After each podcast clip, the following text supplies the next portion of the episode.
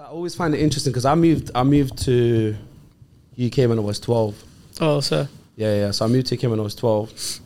And I always find people's stories interesting, people, especially people that moved, you know, to U K from another country. Mm. Because I feel like, obviously, London's a bit more, I guess, like, forgiving. So where did you move to when you moved here? Oxford. Oxford? Yeah, straight to Oxford. Yeah. What was that, what was that experience like? Bro, it was... I mean... When I first heard about, oh, you're moving to England, I'm thinking, the hell is England, bro? And, and obviously you couldn't speak English or anything nah, like that. No, yeah, I was learning a little bit. Yeah. Um, I guess I guess it starts with like, where, kind of like how I started my journey, I suppose. It kind of starts there.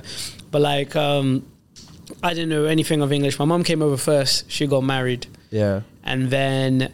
Um, then we followed, me and my sister followed. Uh, how long did it take after. for you to move after your mum?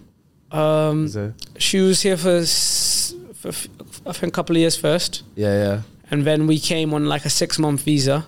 Yeah. And then we went back to Brazil for like a year. Okay. And then after all our papers were sorted out, then we moved back yeah. indefinitely. I'm I'm, I'm smiling because like my story is kind of similar, obviously just different age and stuff. But oh, you turn your mic. Huh? Oh, turn it on. But yeah, nah. Um. So yeah, like similar with my like my my mum moved there first. Yeah. Yeah, my mum moved there. Mine's on as well, bro.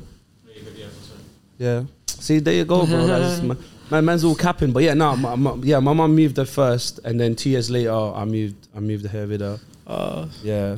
Yeah, man, it's strange, isn't it? Because like, when I first heard about this England place, I'm thinking, boy, I'm about to step up, and there's gonna be castles and yeah. horses. I mean, we got horses in Brazil, innit? So yeah. I'm, I didn't know why I was so shocked. At least it was thinking horses. that because in, in Americans think it's just tea, tea and biscuits all the time. So yeah, no, I thought it was complete. I, I fully romanticized with the idea about coming to England. It's gonna be like flipping swords and knights and all that, all that stuff. Because that's that's what you saw on T V, innit? Yeah, and especially yeah. I think what you said, you were seven, innit? And, and I think yeah. at that age in particular, it's like in, you know, I think as kids, like kids have like wild imagination. So yeah, that was proper like on that medieval.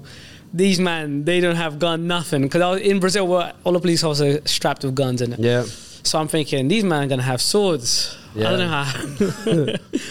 But yeah, it was like that kind of thought process. And when I got here, it was just like, nah, man, this is yeah. not how I felt. It do do, do, do like, you go back to Brazil?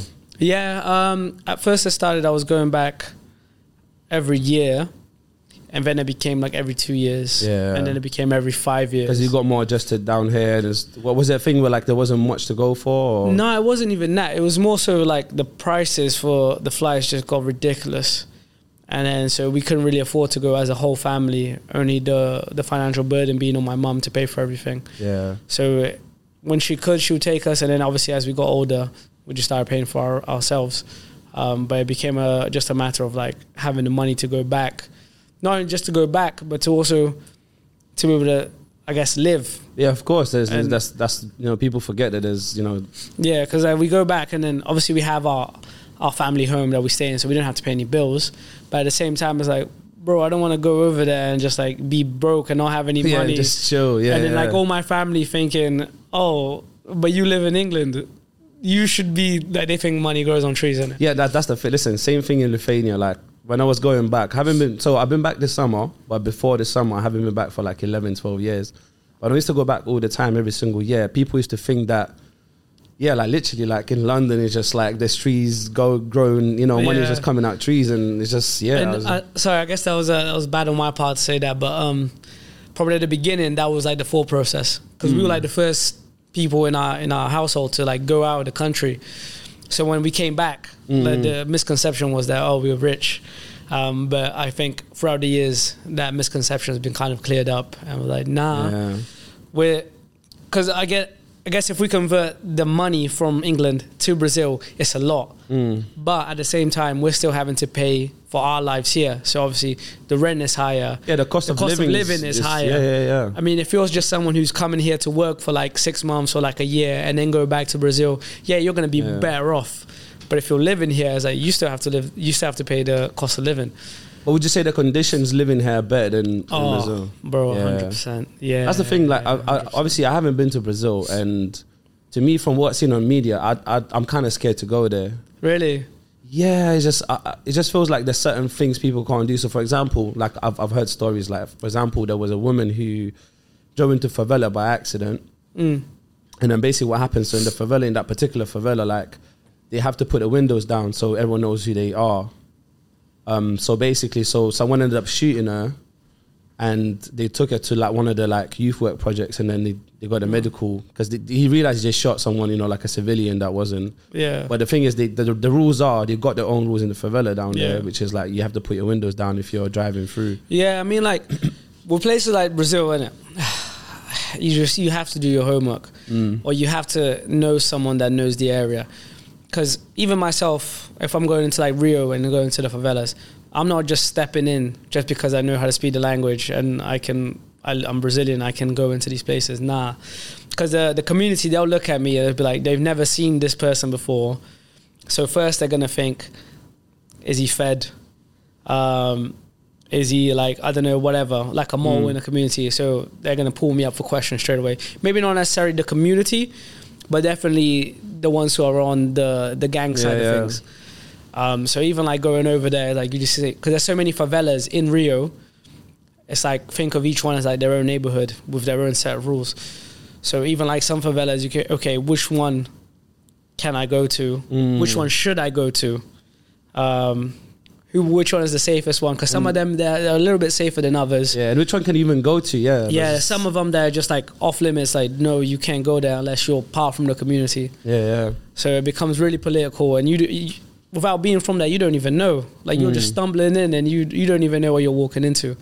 So it's, it's hard, man. But that can get scary. Yeah, it can yeah. get scary. But you, real but you know what? I, I do get like a really strong sense of community um, from Brazilian people in general, and from the mm. stories I've heard from people that I've met. There's always like a strong sense of unity, even with people that are like in, you know, gang members in the favelas, like they're always like together and they sort of look out for each other, which is, I think, yeah. it's, it's it's quite beautiful. Yeah, man, it's it's nice. I feel like um, everywhere you go in Brazil, it's kind of like that whole unity feeling, which is something that I was definitely missing when I came to the U K. So like when I was, I was also I'm not from the I'm not from the south. I'm not from like the capital or Rio or São Paulo or any of the big cities like that. I'm from a place in the north called Belém. Mm. Um, So when when I moved to the U K, or even when I was a kid in Brazil, it's like, okay, where it's quite normal for you to know all your neighbors and like your neighborhood and the parents and the shop owner yeah. and all these things, and you can go over and you'll just feel safe, regardless of how dangerous it is. I could run up and down the street and I could feel safe knowing that I know where I'm at. Mm. When I got to the U K, it's like, okay, every single house looks absolutely the same. I'm walking around, it's like, I don't know anyone's faces, and obviously as a kid I'm thinking I'm not going to know when I'm new, but as the years go by you realise it's become like a normal thing. It's like people don't, your neighbours don't really interact with each other, um, at least back then they didn't anyway, but I feel like now it's become more of like some people try and get to know their neighbours, especially if they're moving into like new places a little bit more. Yeah. Um, but it was definitely not a thing when I first got here, so I always felt quite isolated, mm. quite cold environment already in a cold country. Yeah, yeah, yeah. So it was a bit, it was a bit, a very big culture shock to me. I think, I think that's a really good point. I, I get a sense of like, there's a lot of, everyone's out there for themselves in, in this country. That's, that's the feeling that I get. I'm, I'm not saying that every single person's like that, but there are people who look out for each other, people who's got values and, and you know, that sense of solidarity, but there's a lot of people who are just kind of like just doing their own thing, mm. and people don't really care about people just the same way they do in other countries, you know? Yeah, man. Um, and I, I find that really strange, and, and I think it's a cultural thing, innit? I think, and, and communities, for example, in particular in London, because it's super diverse, so there are certain communities you, you kind of stick together, but then outside of those communities, they don't really like mess around with other communities, mm. or some of them do, but it's, it's, it's, it's more in a rare case scenario, so there is that sort of like divide, but I really appreciate the diversity that we have here. Oh, you know? yeah. and, and I don't know how diverse Oxford is. You know what? It's actually really good. Um, the mis- I feel like a mis- stereotype that people have from Oxford is that it's like this really big, posh, yeah, yeah. Harry Potter looking place, right? Yeah. And don't get it twisted, like a big part of it, because it's owned by the university, can be like that. But if you venture outside of like the city centre of in Oxford, you find the community, which is like, you just think you're like, you're rolling around in London or something. Seriously. Um, so there is that. But because when Oxford's being advertised, you're you're seeing these big, tall buildings, pointy sky um, skyscraper buildings that, well, not skyscrapers, but um, pointy, I say pointy wizard buildings or whatever, yeah. um, that makes you think, oh, this is posh.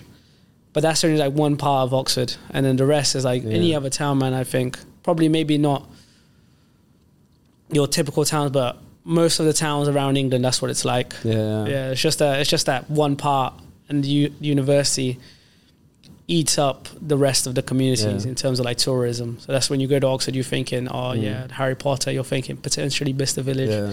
and all those things. Oh yeah, actually, I've been to Bicester Village before. Yeah, that that makes sense.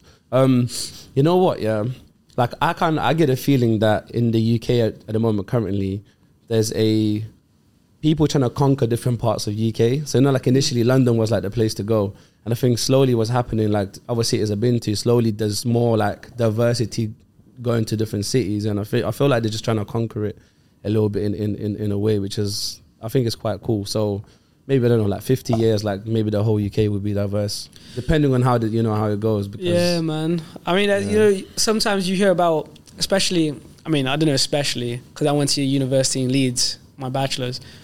But when you think of like places up north, you're thinking not very diverse. Um, I want to say someone, for example, like Hull.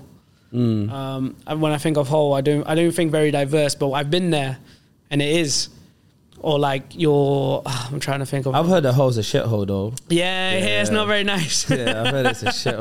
It's yeah. not very nice, but it has been changing. Yeah, it's got like a big stigma. Like Blackpool is also, I heard, it's not a very nice place. I've never I've, been. I've been personally. to Blackpool twice. Oh my god. Oh yeah, I don't think I'm going back there again. Yeah, I hear that. Yeah, but yeah, I think things are changing, especially now that there's a big media boom that's migrating to north at the moment. So mm. whereas the pulse for media was in London, and probably still is, but because of the rise of living, everything's being moved up north because it's cheaper for taxes mm. and rent and whatnot. So all the media companies are moving to Manchester. Um, so I feel like the spread and diversity, mm. uh, the gap is going to uh, decrease substantially yeah. over the next few years, and I say next ten years or so, probably. So I've got I've got a um, potentially easy or a hard question for you. Okay. Depending on how you're going to find it. Um, what's your favorite life experience? Oh, I've got, I've got a few, man. Um, I feel definitely once I finished university in two thousand fifteen, I had the option to go straight into employment, right? Um, to move down to London, which was going to decide whether I was going to move to London or stay in Oxford. Ultimately, I decided not to. Instead, I decided to go traveling. So I took whatever money I had in my account, and I was like, "Bun it, I'm going." Um. So is it like backpacking sort of? Yeah, traveling? I went backpacking. Yeah. So I got to meet lots of different cultures, lots of different um, people, different foods, different religions, different yeah. sites. And um, I'm going to all these different sites, and I'm just like, just thanking God for the mm. opportunity of just being able to see all these beautiful places. And once it, I felt like once I was in a city, especially in the first world, like the U K, it's like everything's very civilized. And I, that's where I got used to it, even after I came from Brazil. I knew how Brazil, uh, how the Brazilians were living, and my family was living. And then coming to the U K, everything was civilized. And then going backpacking across the world and seeing like all these different cultures living in completely different ways. Mm. Um, in the same sense of like unity that I missed from back home. And just seeing like these magnificent, magnificent like just places that makes you sit around and think, fuck, yeah. man, this place is beautiful.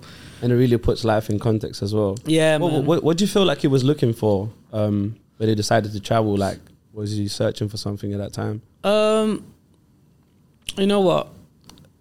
At the time, I made a joke um, saying I was just trying to find myself. Mm. And I would make jokes about like, oh, I'm going to go to East, East, um, East Asia, Southeast Asia, find a monk, he's going to train me Kung Fu or some of Shaolin Kung Fu, and then I'm going to be meditating in the mountains and eating off berries. I think that's cool. Yeah. Um, I mean, that was that was just like a joke of me making when I was younger, but I feel the reason why I actually went, it was just an opportunity. Mm. Whereas at the time I thought, man, if I don't travel now, I've just been given this opportunity to work. If I don't go, I'm going to be stuck in this kind of environment for probably the next ten years. Yeah. If I go now, my life's a little bit more open. and I can I can kind of like start up again when I come back. Mm. So I guess it was more I jumped on the opportunity to travel and go place and meet new places yeah. and, and and see different things that I hadn't seen before, because I was just thinking, I'm not going to get the chance, or I might not get the chance. So once I've got it, I'm just going to jump at it. Yeah. I always, always find it funny when people say like, find myself. And I know, I know you said it like as, as, as a joke sort of thing, but a lot of people sometimes say like, I need to find myself. Mm. And I've said it in the past as well, but then it's, it's funny because people don't usually look here, like they look out there somewhere. So it's either they need to go to another country or do something else or do something else. And they forget that to find themselves, they have to look here. Like it's yeah. not out there, it's, it's here. Um, which I find it really interesting. But I think with traveling in general, like I, I live by this sort of like um, theory of like, you know, the more I learn about the world, the more I learn about myself. Mm. And the more I learn about myself, the more I learn about the world. So the best way to do that is through traveling. Um, I learn more about myself through being exposed to different experiences. Yeah, and I feel like um, me being, uh, I don't want I don't want this conversation to be solely about me br- being Brazilian and whatnot, but coming from a different country at a young age, I was forced to accept a different culture and grow up in that culture. Um, so being already kind of like open-minded to a few things was already built into me, um, just because it was forced into me. Mm.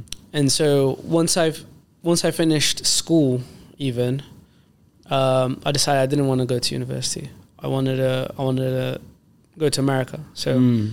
I went to America. I lived in America for a while. Sick.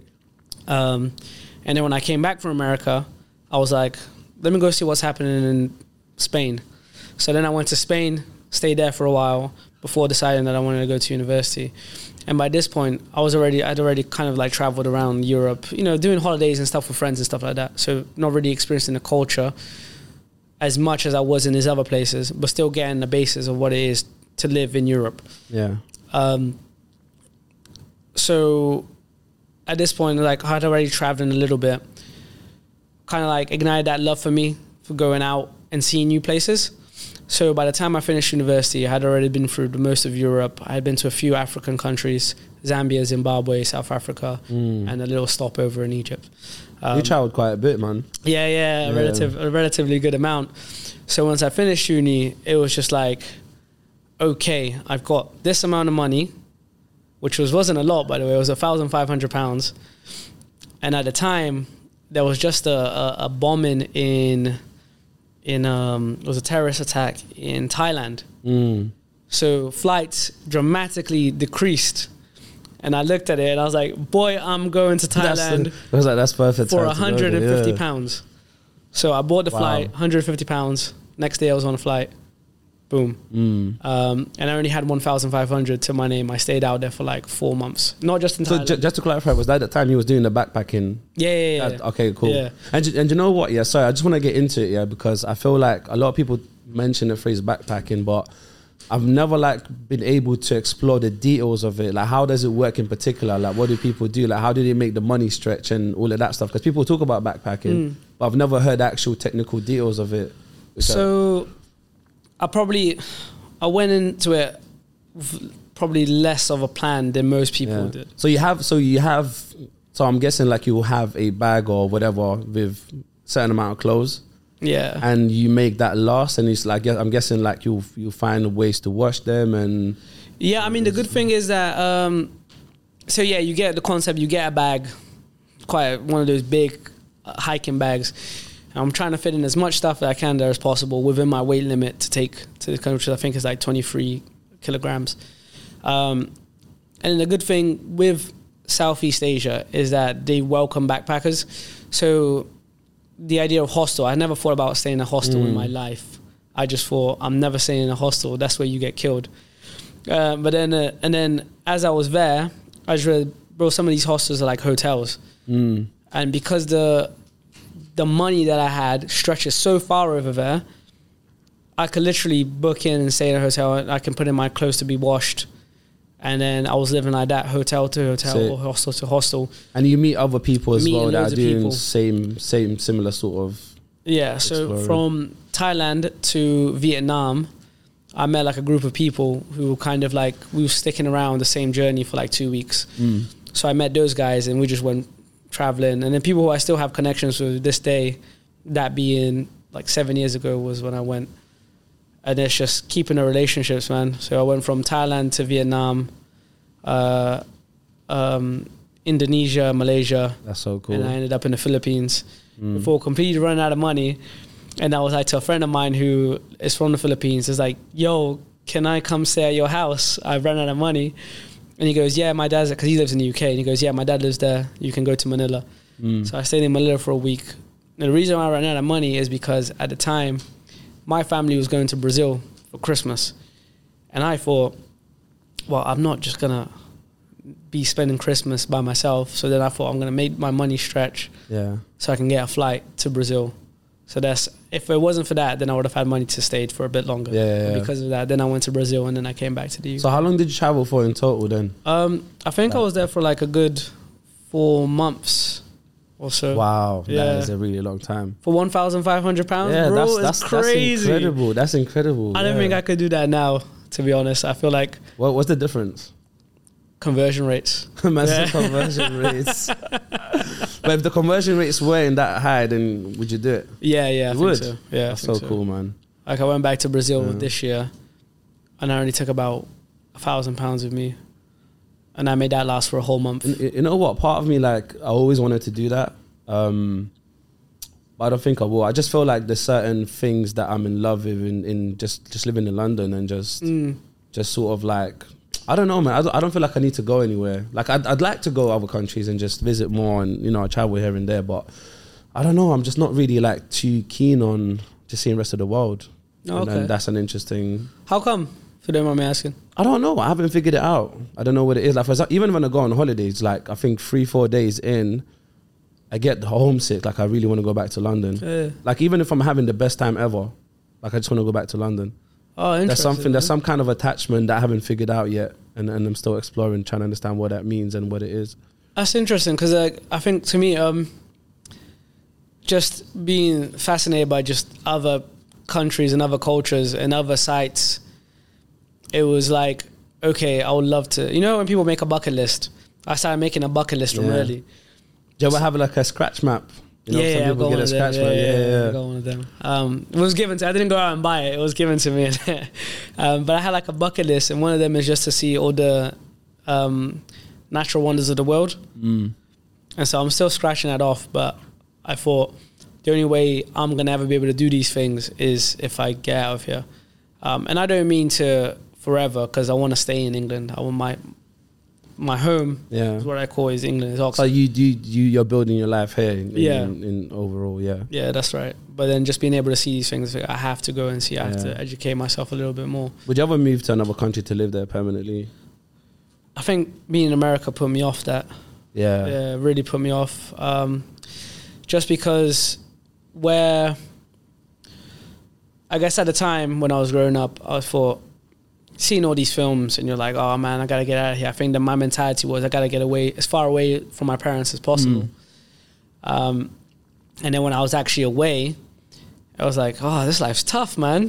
This life is tough. It's not easy. Saying that, I've been out of home since I was like nineteen. So going to America, Barcelona, and then going to university for three years, mm. coming back, going traveling. And then decided I wanted to do my master's, and then so going away to Bournemouth for a year. And I think it was only in two thousand eighteen, so for the last four years, it's the longest I've been at, in Oxford at home yeah. since I was nineteen. And I'm thirty-one now. Mm. So it's like, there's something about where I grew up and the nostalgia and having my friends there and yeah. having people I can rely on that just makes me feel safe and secure. So I mm. like being in Oxford. That's why I built my, my whole life. My, my work is based around being in Oxford. Yeah. And because it's so close to London, I don't feel like the need to travel. Like, I know I was late for this. No, no, no. But normally I can get to London, especially West, in like an hour or ten. If I need to go to East, if I'm working, I'll drive. It'll take mm. me like an hour fifty or two hours to get here. Yeah. Um, But and it comes to London, I can just come whiz back and forth in my car. Yeah, yeah. If I want to go down to Bournemouth, it's about an hour and twenty. Birmingham's about an hour away. Any real place I have to travel far is if I want to go up north, if I want to go back to Leeds. Yeah, yeah. So I just felt like Oxford was a good space for me to be. Yeah, yeah.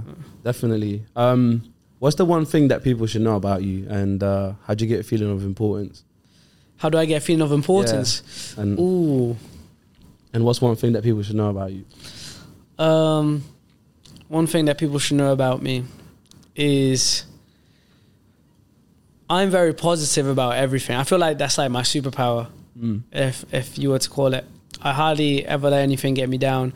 Um, and I'm I'm quite a yes type of attitude. Does that, like, get, does that ever get in your way? As in, like, for instance, like sometimes you kind of see the positive in situations that turn out negative anyways, but you're kind of like, you know, it's, it's almost like, um, I don't want to call it delusion. It's not delusional. It's a beautiful thing, by the way. Mm. I'm I'm only saying this because I can relate to that quality of just kind of being positive about, about everything. But I feel like there's been times where, like, I've been so positive about stuff and almost to the point where it's delusional and the thing just turned out negative. But it was still nice to, to mm. kind of go through the process in a, in a positive sort of light. Um, for me personally is, I think one of the reasons why I can be so positive about literally everything I do, is why I'm so laid back about everything, mm. is I think a lot of it has to contribute with my belief. Um, so I'm Christian. And so whatever is in this plane of existence, I can control. Mm. And so if anything that I can't control, it's not for me. Yeah. And so I don't even think about it. And so if it's like, if it's God will, if it's God's will, it's God's will. If it's if it's for me, then it's for mm. me. Then it's gonna go the way I need it to go. If it's not for me, then it's not, and I don't even bother stressing about it. Obviously, there's things that, you know, as a human being, you have to stress, and I just feel like it's human nature to think, overthink things, and think about certain situations and how things should go and how things mm. shouldn't go. But from the moment I no long. I no longer think I can control it, it's the moment where it's like, it's out of my head. Yeah. And at that point, it's such a release for me, which I can be laid back about things. Um, but like things that I can control, that's when I get stressed about it. It's like, okay, I need to do this, this, this, and this, and this. Like paying bills. Yeah. It's things that I can control. Um, if I'm ever feel like I'm short on like a certain bill, it just means for me, it's like I need to work harder mm. um, so that this doesn't happen next month. So there's a lot of like personal accountability just mm-hmm. to elevate yourself to get to that point that you want to get to. Yeah, realist, I, realistic. I think, I think that's a good way of living. Yeah, realistic you know? accountability though. Like I'm not going to expect, oh man, if I don't have this Lambo tomorrow, then I've messed up in life kind of mm. thing, right? So it's like step-by-step thing. Um, step-by-step, setting up goals that I have in my head and making them as realistically as possible.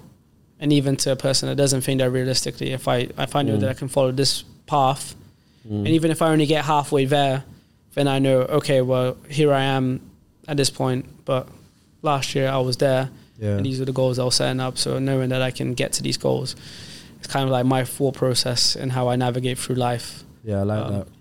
Yeah, yeah sir. So I, I know one of the things you wanted to talk about today as well was um, you find colours fascinating, Mm. just in terms of like, do you want do you want to explain it yourself instead of me paraphrasing? Um, so, so I'm I'm my background is filmmaking, and I guess once I was kind of developing my skills as a director and a cinematographer, is I'm trying to, and I run my own production company as well, so it's trying to navigate through each skill to a certain point where I can communicate what I need other people to do. So when we're talking about filming, I can kind of say the technical sp- skills to a cameraman or to a cinematographer about how I want this vision to mm. be. If it comes to like a colorist, I can talk to him about how I want this these colors to emit. And I think with coloring specifically, um, it was always a case of traveling, seeing all these different colors in the sky. When I was in Bali, actually, bro, the sunsets were crazy. And I'm seeing these crazy colors full of life. And I'm like, how does each color like muddle into like this vast space, but at the same time, they own their own space? Does that make sense? No, it makes sense. Like, I'm, I'm, I'm like super philosophical and I'm, I'm, my mind is going to like, it's not that the color muddles into it. I think it's the sky that muddles into the color. Okay. So I, I, I think I think it's the way around because I was thinking about the R G B thing. Aladdin, by the way, can you can you pull it up in a bit if that's if that's cool? Um, So I was thinking about the whole like R G B thing, and he like, how did you even create that? Like, you know, like the whole like palette of creating different colors. And I had a question for you today, which was around, it's like, can you think of a color doesn't exist? And then, and then I was thinking about, and, and I know it's going to get a little bit like philosophical, but I was thinking about the actual R G B, what, what's it called? R G B palette or, yeah, R G B palette, yeah. And how the whole palette itself is life itself. Like, I know it's, it's really deep. It's, it's life itself, because everything in life connects to that palette. Mm. Every single color in life connects to that palette. There's no color in life that doesn't connect to that palette. So it's interesting how that, how our surroundings can be transferred onto the palette. For me, it's the other way around. For me, it's not that the colors got transferred onto, the colors already been there. It's just we transferred that onto the R G B you know, palette. It's interesting because I guess my approach to it is that color to me is subjective to the person. Mm. So what what even is color anyway? We see color because we're not colorblind, so we we can distinguish um, that something is blue, red, yellow, whatever color it might be. But that's only because of light. So as light travels through the atmosphere and bounces off mm. these things, it gives kind of life to the colors and what we perceive them to be. Well, color's a label, right? Color's a label. Yeah, like color itself. So how can I explain this? Because sometimes I think about things I can't necessarily articulate all the time, or something's new for me. So let me try to explain this. So for me, color's a label to something that's already there. Right. So for example, like to, like realistically, like this is not blue. Blue is just a label to describe what this is. Okay, yeah. Rather than what it really is, if that makes sense. Yeah, yeah, yeah. So so that's the, and that's the thing. Colors didn't come first. And a lot of the time people live life like that. Color, color was the first thing that was invented. Life existed first, and mm-hmm. then we create labels for how we can describe different parts yeah. of life. Language. Yeah. yeah, language, yeah, basically. So, um, and then obviously, so, so do you want to pull up the R G B palette? Because that's interesting, actually, in itself. Um, so, I think something like this is hard to kind of run through the discovery of it um, because it's so old. But I'll run through what the first... So I typed in the discovery of R G B on Google, and this is what came up. Um... And I think it's mainly around T V, but the color, the color T V pioneer John Luigi, Luigi, Logie, Braid demonstrated the world's first R G B color transmission in nineteen twenty-eight, um, and also the world's first broadcast in nineteen thirty-eight in London. In his experiments, scanning and displaying were were done mechanically by spinning colorized wheels, wheels, wheels, wheels. Yeah. So I, I don't know what that means, but essentially, I think he just talks about how. Yeah. The discovery and the first demonstration of R G B was twenty-eight and thirty-eight. Well, technically one hundred years ago. Yeah. Which is not that yeah. long ago, if you think no, about it's it. Not. So before that, we didn't have that many labels. Maybe, maybe there were certain colours that existed, but not... Nah, yeah. see, but nah, he's talking about how it came into the media side. Yeah. Okay. So colours already existed long, like the so label of colours. But, but, but did the R G B so palette exist before that? Nah, okay, so I guess I guess what it is is... um. The R G B palette, from my from my understanding, came it became a term used to encompass um, the colors that could be used at the time, though the easiest colors to be used at the time when it came for television and for broadcasting purposes. Mm. So you get the R G B palette, and all kind of other colors come from that. Now, why is it green instead of yellow? I don't know. That's, yes, that's the question um, I've always been asking. Because you'd think the, the primary, primary color should yeah. be red, blue, and yellow, but it's green. Um, that. I'm not certain why. I haven't done my research on that yeah. one. I just know it as the R G B um, R G B wheels. I think, yeah, I think R G B is mainly in tech. I think R G B, like the the, the, the word, the phrase, acronym of mm. R G B is basically it's like that whole thing of like a single pixel has red, blue, and green um, yeah, yeah, and yeah. lights. Yeah. And whichever one, whichever color the, the pixel needs, it will turn on and off. Whichever one. It oh, would be. But I think R G B is mainly in technology, media, monitors, screens, whatever. But now we're talking about something even before that, like mm. the actual the, the the understanding and the visualization of color, of orange, mm. of blue, of green, like actually seeing these colors and labeling them as what. Yeah, I guess, I guess that that the whole understanding of color has come up potentially since the moment language was being discovered. You know, yeah. as you're looking at something, you're like, okay, what name should we name this thing? Oh, it's grass, but. Mm. What what is grass? It's like, oh, it's this this green thing. And it's like, so you, you understand, like people. It's just almost like people can put names. Things into categories. Like so, people rather than going, this is grass, this is this, they can go what's green? Grass, I don't know, tree leaves, whatever. Like, yeah, it's yeah. it's interesting to see, like, oh, when you're talking about language, it's just interesting to see, like, who came up with these words. Mm. It's kind of like, there's there's a, there's a joke where, imagine what the first person who discovered milk. Mm. So, like, how that you could get milk from a cow. You know how messed up that is? Like, some guy or some woman, I don't know who did it. I probably would have done it. I was just been like, what's that? Yeah, but, but you know, imagine like being that, that guy that's saying, oh, by the way, this white substance that comes out of a cow's teat is edible. Like, how do you know? And then now yeah, like bro, like, thing. There's so many trials and error that people went through. Because mm. you have to think, primitively, anything potentially that you didn't know or that was foreign to you, ninety-nine percent of the time could have most likely killed you. Yeah, I mean, like, look, how did people find out certain things are poisonous? They probably died in the process. Like, there's yeah. a, like, I, I feel like the discoveries that people have, like, created in, in the past, I don't know how many years they've existed for realistically, because, you know, people will say it's this many years or whatever. I don't really know. I don't think anyone knows. Mm. Um, I think people always assume, or people have stories of something or whatever, but it's crazy of how many things we've discovered. And how many creations those discoveries led to. Do you know what? Sorry, what fascinates me, and I watched a, doc, a, a mini video essay yesterday about uh, the British, uh, the European empires, and how they controlled about ninety-four percent of the world mm. in, um, I think it was like nineteen fifties, like, no, just before or, or after nineteen fifty, whatever. But um, it talks about how these empires and colonizers are controlling the world, and we're there. They're uh, colonizing different parts of Africa and South Asia and whatnot. And they talk about all these bad things that they did and slavery, et cetera. But they also say, the guy also said, but what else did they do? Because they, a lot of, they, so the middle of Africa in that time was called the white man's grave. And the reason being is because most people that went there never came back. Why did they not come back? Because the, the, the, the people at there at the time were very, like, territorial, and, and a lot of the illnesses were like, um, what's the mosquito one? Um, malaria. Malaria. So that was, that was like one of the main killers of, of a white man going to Africa. So what did they do? They found the cure to malaria, and now that's become like a standard vaccine in the world. That of like now I can get hit, get, get, I can get like stung by a mosquito, no problems. But we came that that solution came from colonizers, like finding solutions to these problems. So it's like it gets me thinking, like the creation of a thing, where did it come from? And sometimes that.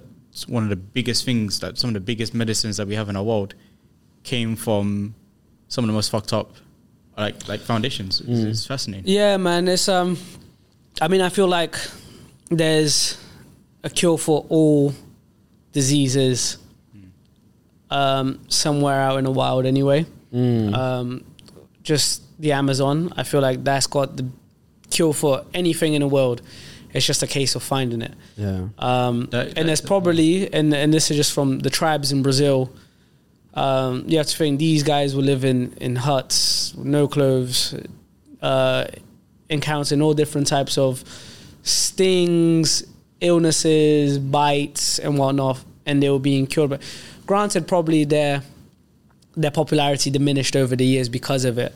But it became like survival of the fittest, and then finding, okay, which herbs, which plants can we use to cure this? And even until now, there's still tribes in Brazil that are, are still going and still in population, I guess. Mm. But not just in Brazil. You have tribes in Asia, tribes in Africa, who will just be using herbal medicines and what nature gives them to be able to do it. And I think the idea of the colonization is... I'm not saying that they didn't invent it, because I don't know. But it might have been a case where they saw the practice being used, oh, yeah. and then they monopolized it.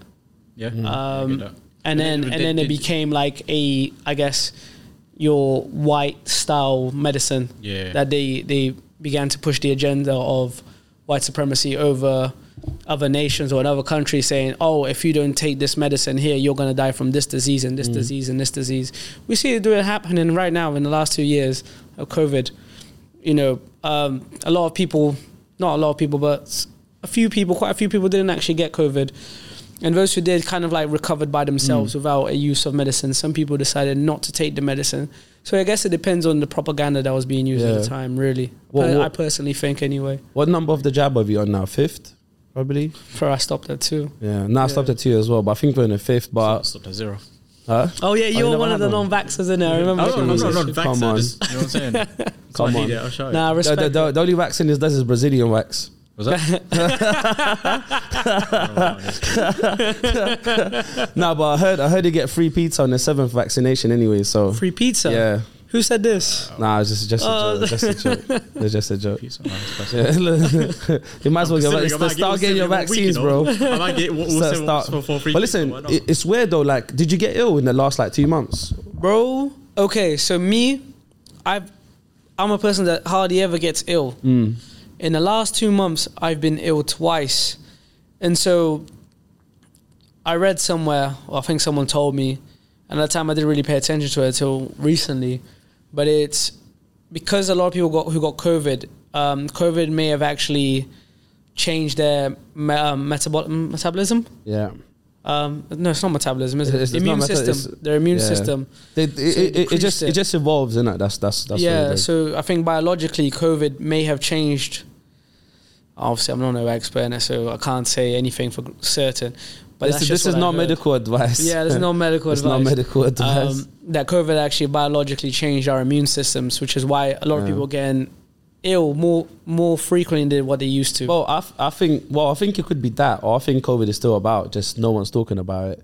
Oh yes, yeah, about- you know what? Actually, so just to clarify on COVID, like COVID's not a new thing. COVID's been about. The only reason they call it COVID nineteen because that was a particular strain that was per se more dangerous that came out in two thousand nineteen.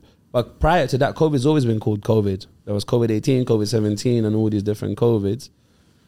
But I feel like I'm actually I don't know a single person right now, and I know a lot of people who hasn't been ill in the last two months, and some people have been ill multiple times. Mm. So clearly, like, it's something is still there, and and this is not like I'm making it up, or maybe I'm projecting. I don't know, but it's it doesn't feel like previous years prior to this year. Like this year just feels like everyone's like like last year people were getting COVID. It was called COVID. This year, people are getting flu, but it's not as serious as COVID was for some people. Yeah, no. You know what? With me, when I got COVID, I was ill for one day. Mm. And then the next day, I felt a little bit weak, but I was fine. And then that was it. Yeah. And then I didn't get ill after that for the longest time. This time when I got ill, bro, it felt so much worse than what mm. COVID was. I thought it was what COVID was supposed to be. So I'm taking tests and I'm like, okay, well, it's not COVID because my mum works with um, with elderly people in it. So I one of the reasons why I took the jab was because yeah. of her. Um, but then I realized, okay, it's not COVID. So what is this? Just the flu? But I've never had, I've never even had a flu jab. Mm. So I'm like, is this what these men are feeling? Because this feels garbage, bruv. Yeah, and even that, so I, t- I took the, the COVID test recently. Yeah, I forgot how much that test sucked. Yeah, bro, putting stuff in your yeah, mouth. I'm like, ah, yeah, it's nah, not it's nice, man. Yeah, I had I had a really bad one two years ago in December. That was the one that was oh, what was it called? I can't remember the name of it. Wait, I had a really really bad one. That was like one of the worst ones. That that was the one that had a side effect of being delirious and stuff. Oh, so but like the the reality is a bit distorted and stuff. So, bro, I was really feeling it. And then it got to the point where like I was so ill, I was just really, really ill for like five days in a row. I couldn't even go out for New Year's. I had like New Year plans and all of that stuff. Oh. And then basically, was that two years ago or last or one year ago? I don't even know. You know, COVID actually like messed up my timeline in general. Mm. Like I, I, I feel like things that happened a year ago happened two years ago. Yeah. Since COVID, like it just messed up my timeline. Yeah, I hear that. But either way, I woke up one morning and I felt like I had the worst fever ever. And I checked my temperature. There was my temperature was normal. Oh, that's how crazy it was. Yeah, yeah that's nuts, man. Um, I hate getting ill, man. But listen, um, I want to I want to get into anime a little bit as well. Yeah. Okay. Um, what's your top three anime? My top three anime. Yeah. Oh boy. Okay. I think solely for nostalgia purposes. So I can just add something extra to that as well. Okay. Yeah. Your top three and what you've learned from it. It can the, the learning part can be uh, brief if you want to. Okay. Um, for nostalgia purposes, I have to put Dragon Ball Z in there because mm. um, I think that's uh, the main anime that got me into it. Um, what I learned from Dragon Ball Z now, probably as a kid I didn't learn absolutely nothing from it other mm. than how it probably ignited a passion in to drawing. But do you think you could so, have learned something subconsciously as well without realizing it at that time? You, you know, probably. Mm. I mean, it definitely ignited things for me. Like, my passion for drawing came from watching these characters and then doodling something on a piece of paper. Mm. And in fact, one of my passions first before doing film was to become a cartoonist. So the I guess the embers of telling stories have always been there from some form or another. Um, now, my second one, I would always say, is One Piece. One Piece by Eiichiro Oda. Uh, what has that taught me? And that's taught me a lot. One Piece has actually got some really, really good stories um, that I like to implement in things that I'm doing. Mm. So like, um, with One Piece in general, it speaks a lot about themes of racism, social class, um, yeah, it's actually ambition. Quite deep. And then if I, if I were to explain it without giving the title of One Piece, I could say loads of interesting things about it, and people say, oh, what's that? It sounds really good. Oh, it's the little um, cartoon. No, it's a little anime, Japanese mm. anime that I watch. And then people would become like, oh, okay. I, I, I, I want to get into that as well, like people's misconception of what anime is as well. But in mm. a second, anyways, I'll let you finish your... Um, yeah, One Piece. I just really, I feel like One Piece in general, to me, is, or Eiichiro Oda, the author, is our generation's J R Tolkien. Mm. Just his use of like storytelling. Oh, that's one of the things actually I learned from One Piece is storytelling, is foreshadowing events so that the reader or the audience have something in the back of their heads that they don't find out about until much, much later. And that's one of the things that anime in general actually kind of put into my head, mm. is that withholding information for a greater payback later on, which films already do anyway. But I feel like my first um, first uh, encounter with that was with in, in anime from when I was a kid. And I guess my third one is probably Naruto, man. Because mm. it's just cool. Yeah, the, the idea of... Um, Ninjas. Ninjas are always the cool aspect, I found. And then just giving them like all these powers and the use of chakra, which are all already mm. human-based concepts, but exaggerating them to the point where you can do all of this. And I guess the difference between the anime, which is Japanese culture, um, based on the majority anyway, is based on real things or myths and laws mm. from that specific culture in the East. Whereas like cartoons, when you think of cartoons, you think of super wacky, over animated. First you think of your probably like your Tom and Jerry's and your uh, Looney Tunes.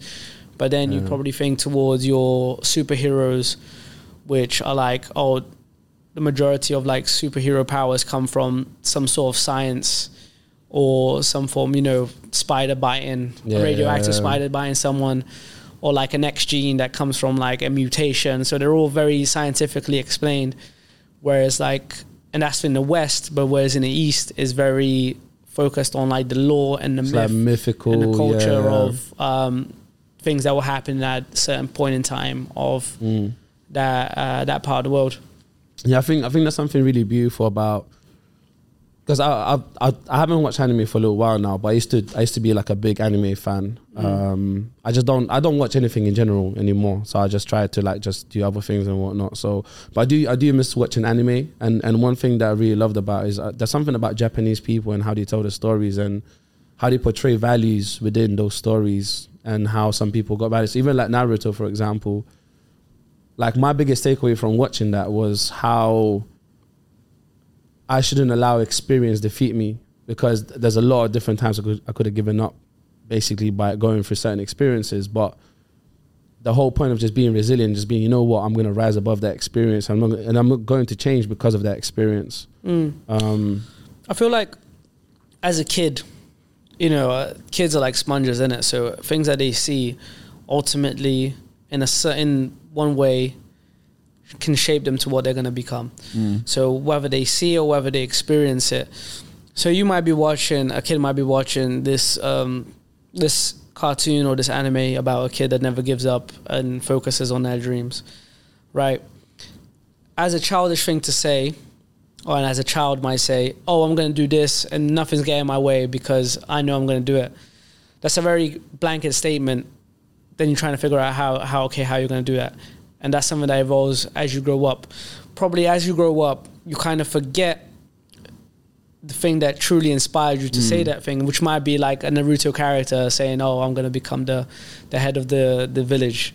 Mm. Um, but that one little phrase or that one sentence could potentially shape that person to be, okay, I want to be the head of my company.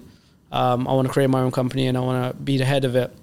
Even if that gets lost subconsciously, there are certain things that a lot of kids hold on to um, and shape them. Um, my me becoming a filmmaker, my stepdad was a cameraman for Channel four. Um, so when I came over to the U K, he was engrossed in all these editing soft, doing all this stuff that I had no idea about. He was still working on a tape. Mm. So I'm seeing all these tapes and I'm like, bro, this looks like a mess. Mm. I never want to do this ever. And then obviously now, and this is um, like the V H S tapes all yeah, the time. Yeah, yeah, yeah. yeah. And then so he put my first camera in my hand. Um, so as I was doing it, I just thought, oh, this is just a tool. I don't really know what I'm doing. I'm just going around. I'm filming some stuff. Mm. Um, and it wasn't until I got to my A levels where it's like, what am I going to choose? Well, G C S Es even, what am I going to choose? And I decided to choose media studies because I quite liked what I was doing with the little camera. I didn't think I was any good at it, but I was probably mm. more passionate about it, or I thought it was more fun to do this than anything else. Um, and this just goes back to the point with like things that you see that you think probably won't shape you. Actually, they have such a big role to play in your life. And kids are always watching, man. They're always watching. Even if you don't realize, kids will be watching you yeah. and thinking, oh man, I like what this guy is doing. Not really understanding what he's doing, but they might just be attracted to like the energy. And after they see, look at you once, twice, three times, four times, they'll be like, okay, cool. They begin to understand a little bit more, and a little bit more, and a little mm. bit more, to the point where they can now make decisions. Okay, do I want to be this or do I want to be that based on the experience and what I've observed from this person? No, that that's a really powerful thing. So my dad and my mum split. I can't remember. I must have been like maybe like five, maybe four at that time. I, I don't know exactly what age actually. I should ask her. But um, so before they did split, like what my dad used to do. So he was like, um, like similar times as well. He was like uh, a person who used to fix like T Vs or fix their V H S video players and that sort of stuff. So what he used to do, he used to like give me those things to put them apart with a screwdriver, whatever, and basically, because he, what he would do, he would take out certain parts and use them for repairs later on. And what I realized actually, that experience in itself carried on to the rest of my life, which was around understanding how things work. Mm. So now I've got a selective sort of like, I, I'm, I'm selective with what I want to understand, but before that, I used to be interested in everything. Now I'm just like, oh, I can't be learning about everything because there's so many different things to learn about. Yeah. But it carried on into my life. It's just like, I want to understand how certain things work. So for instance, like even one time I was fixing my own car. I've done a couple of things with my car, but I was actually changing the fuel pump and I've learned how it works and what it does. And till now, till this day, I've got experience and knowledge in how that works. Right. And I can probably even do in another car. And, yeah, and I know man. that some cars got two and all these different things, but that's just through the process of like, when I was younger, I was taking things apart and yeah. then and seeing how they were built. Yeah, man. And even going like to, um, obviously like this whole experience in, in regards going back to like anime, especially like some of these fighting ones like Dragon Ball Z and your, the ones that contain battles and violence and whatnot. Mm. And I guess as a kid, especially as a boy, um, you go onto the playground and you will kind of want to assert that you're better than the other kids, innit? Mm. Sometimes that might be something, say like a stupid statement like, oh, I'm stronger than you or I'm faster than you. And then someone, until someone says, prove it. Okay, now we have to race. Yeah. Oh, okay, then now we have to fight or something. And you might lose the race or you might lose the fight and realize, okay, maybe I'm not as quick as I thought. How can I get quicker? Then you might, that might ignite a passion for you to get into sports or something. Mm. Or or you might lose the fight and say, oh, actually that hurt, man. I don't know if I want to do this again. You mm. know, like you get these experiences. And some people, they want to go into fighting, they want to become professional fighters um, and things like that. And some people just get violent. So you yeah. don't, you never really know what where these experiences are going to take you and where they're going to lead you. But none, regardless, they're there.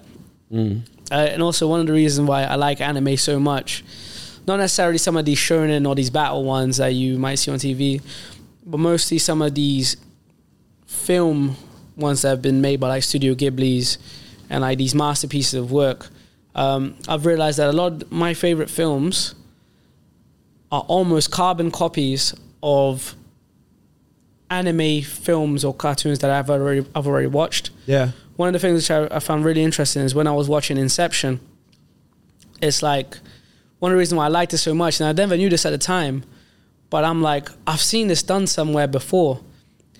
And then when I went to watch Paprika, which is uh, one an old anime film, I was like, bro, I'm watching Inception. Mm. But Paprika came out like twenty, thirty years before Inception. And then and then I started to like pick out, okay, what other films that I love have are retelling these these animated yeah, stories. Yeah. And what, one of the good things, why a lot of these people get away with it, a lot of these directors and filmmakers, is because when you think of anime, you think of the demographic that is children. Mm. But as soon as you put that into film, okay, now you're appealing to the to the to an adult audience. Yeah, yeah. And this adult audience, they won't they won't necessarily know that this is taken from Paprika or this is taken from another animation. You yeah. know, they're just gonna say, "Oh, this is Inception," or "This is the yeah, because uh, Dunkirk," or whatever it might be, or um, mm. what's the other one that Christopher Nolan did? Um, oh man, yeah. Tenet. Things like Tenet. Yeah, or, well, I watched Tenet. Yeah, yeah. You know, and, and those films, and it's not it's not just Christopher Nolan. There's a lot of other directors that do the same thing. They just take bits and pieces from famous animations, or not even famous animations, but other, I guess, obscure works that mm. the West may not necessarily go out and watch as often. Yeah, um, I know. I know a lot of it is inspired by like Journey to the West, which is a Chinese story that is about a monkey king traveling to India. Um, even though it's called Journey to the West, he's only really going from like mm. China to India, which mm. to them is the West. But to us, we're thinking, oh, this guy's doing flipping the East all the way to America or something like that. And yeah. that, even even that is like a concept for films now. Mm. You think, oh, like Coming to America, it's the same thing. It's journey from the East to the West. Mm. Even even though Africa is in this, when we see the map, we think as the center. And then go into the West, which is the Americas. Yeah, I, I think yeah, I think you're definitely right. I feel like they would target an, an audience that don't necessarily watch anime, and people watch it and then they might not even pick it up. And some people that watch anime, they probably pick it up. But also, I feel like maybe back in the day there was a limitation on how maybe certain shows could be produced. Like mm. for example, how certain animes could be transferred onto like you know like sort of real life recorded shows, because obviously you know technology wasn't as great, the C G I wasn't as great, and all these different things. And I, I felt like anime was way more complicated to be created in real life. That's why. I, did you watch the Dragon Ball Z movie? Ah, uh, bro, that is we don't talk about that. Man. Yeah, I know. That's but but but this but this this, this is a good example of yeah. how difficult it was to translate the actual anime itself into into actual mm. movie. And I think now we, we got to the point where I'm seeing a lot of Japanese like potential animes that used to be an anime or would have been an anime becoming a T V series. Yeah. And some of them are really, really good because the technology's got to that point where they can do all the C G I stuff. Yeah, you know, when it comes to like, especially if we're talking about animation series that are being adapted into into films, the biggest gripe of it is that, I guess back then was, if you're, if you're going to tell a story of that grandness, let's say for example, your uh, we'll say Dragon Ball Z because it's Dragon Ball Z. They're trying to cram so much into an hour twenty thing, and one of the reasons why it was done so bad is because they're trying to take so many points from a story that expanded over a hundred episodes, mm. and that's like what three hundred, well, way more than three hundred, probably yeah. about three thousand minutes into a story that's like sixty yeah. minutes and twenty. That plus making sure to nail the characters, the the C G Is and whatnot. It was always down to fail. Yeah. Always, always down to fail. Well, same, same thing happened to Death, uh, Death Book as well. Sorry, Death Note. Death, Death Note. Note. Oh, yeah, yeah, same yeah. thing happened to that. Yeah, exactly. Th- th- that was still a better version than what Dragon Ball Z became. But yeah, um, one of the good I heard, um, and I don't know how true this is, but they're making a live action Avatar: Last Airbender, but they're not doing it as a film, they're doing series. it as a series. I think that makes more sense. But they're doing it as a one-to-one adaptation. So the one, the thirty minutes that you saw as as a cartoon yeah. is what you're going to get as a real live action. That makes perfect sense. That's to me, that's yeah. perfect. And I feel like a lot. One of the reasons why a lot of these shows, they do so badly is because they're trying to cram too much in um, to a new audience that may not necessarily know about it. Yeah. And it comes a lot down to the writing, to the directors who they have on board. Um, I feel like characters can always be a hit or miss because you can learn to love a new character. Mm. But if you're if you're fan obsessed, if you're if you're a real fan, you want to know, okay, how are they going to tell the story? Say, for example, Lord of the Rings, um, the Ten Rings that just come out on H B O. That's been adapted from the Lord of the Rings, J R Tolkien's uh, world of Middle Earth and whatnot. But what I've realized recently is that the Ten Rings of Power, or the Rings of Power, is is not based on any of J R Tolkien's work. Mm. So they're completely new characters. And then what I've learned is that the studio only had rights to the appendix of Lord of the Rings. So they couldn't specifically name, oh, this character was there and this character was there and this character was there. No, they can only use the world, the, yeah, the clans, the the, char- the not the characters, the I guess the races of elves and dwarves and hobbits and all that kind of mm. stuff. But they couldn't dive in too much into each character's stories, which is what I thought was like a downfall for the series. It's a great series. Especially lo- for like people that are fans of it. Yeah, I love the series. I really enjoyed it. But I just felt that if you're not given the rights to be used something, then you're probably doomed to fail anyway. Take, for example, um, Sony's Marvel, um, Spider-Man's and your X-Men and your Fantastic Fours. That they made all these films, but they didn't have the rights to them, so they couldn't really tell the stories that we wanted to yeah, yeah. hear. So they did a bad job, in mm. my opinion. But yeah, no, I'm, I, I agree with you. Um, but I, f- I feel like a lot of times what they do, they just use the hype, and yeah. they hope that the hype's gonna like solve the problem, but it's yeah. not. It's not the case, and and yeah. I think and I think maybe that, that that's just maybe there's a certain drive to get money, or like it's like what's the next project, and it's like what can we use as the hype to mm. to make money, and you know just kind of like just keep their careers going. Um, But there might be a level of like, oh, I'm really passionate about this. I don't know. To be honest, I don't know because I'm I've, I've not really been in the industry too much, or I've I've not really witnessed it. So. A lot of it, uh, Netflix does this a lot. Is in fact not even Netflix actually. Um, a bunch of people do this. A bunch of production companies do this a lot. Is say you're a scriptwriter, um, you've got this idea, it's a great great idea for a series or a mm. film or whatever, and you pitch it, and I might say to you and say, oh, that's really really good. We'll buy it from you. Um, say I'll give you like a hundred thousand for your idea, and you say, "Cool, here you go. Here's a script." Fine, you're not gonna see the script potentially for the next ten years. They'll mm. shelve it, so they shelve the idea. They rather oh, buy your idea. That's interesting. So that no one else can make money from it, and you've got that in your back pocket just in case you need it. Say, for example, and the script that you might been given to them, they might use the title. And you'll see, oh, my, my script's finally being developed into a mm. film. But when you go to watch it, it's nothing like you've written. It's completely different. Um, just because they have to think about the money and how long it takes so to make. So they're just buying the I P. Yeah, they're, they're making the, the I P. Intellectual property. So I, f- I think, for example, there was a, a period in time where M M A was really popular. Boxing was really popular during mm. the Floyd Mayweather and Manny Pacquiao fight. The next thing you know, all of these boxing, boxing films started coming out. Films about yeah. fighting. Like Creed and that. Creed yeah. came out. And all these films were already ideas that they had shelved, that they weren't going to use. And the next thing you know, they're just making them. And they're just bringing them out one by one by one by one. And you're thinking, bro, how are they making these films so quick? It's like the Manny, and Pacquiao, the Manny Pacquiao fight is like next week. And I've already seen like six boxing films come out wow. this year. So it's like it's like that. Do you know what? It just you just I've just learned something new. That that's that's insane. Actually, that that makes so much sense. Mm. And they would utilize the right moment. They're like, cool, we got this script, this script, this script. That fight's happening. This will be a good time. That's yeah. yeah that's yeah. That makes so much sense. That's why things like Netflix is like their catalog is so extensive. It's because they've already bought all these scripts and they've already bought all these ideas. Um, that it's much easier for them to just make something that they've got in their shelves yeah. than it is to make a completely new. They just got um, a bank of of of movies and stories yeah, and, and all exactly. of that. Exactly. And yeah. that's why like even all these, uh, one of the things that Netflix has been doing now has been telling uh, world stories. So you might see films from other countries now being featured on the Netflix yeah. page. And that's just because they've already acquired the rights to tell these stories. Mm. Um, whether they wanted to tell that, they may have taken the story from like India and say, oh, we're going to tell the story, but we're going to tell it to the English audience.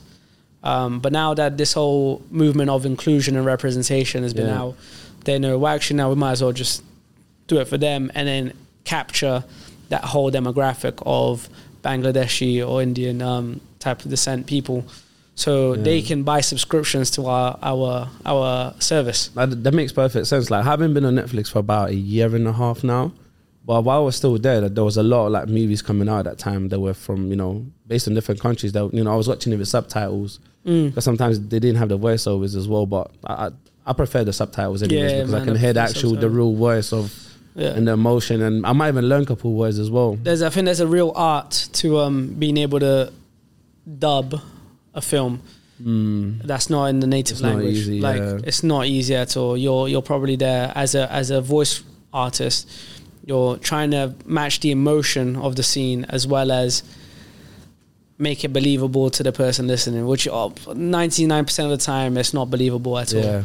But yeah, it's a hard job, man. And sometimes they pick like, no, no disrespect to, I guess, to the worst actors, but they pick the worst actors that don't even match the character. Yeah. And it's just like, mm, I, I think they could have picked a better option and, and, and whatnot, but you know, yeah. it is what it is.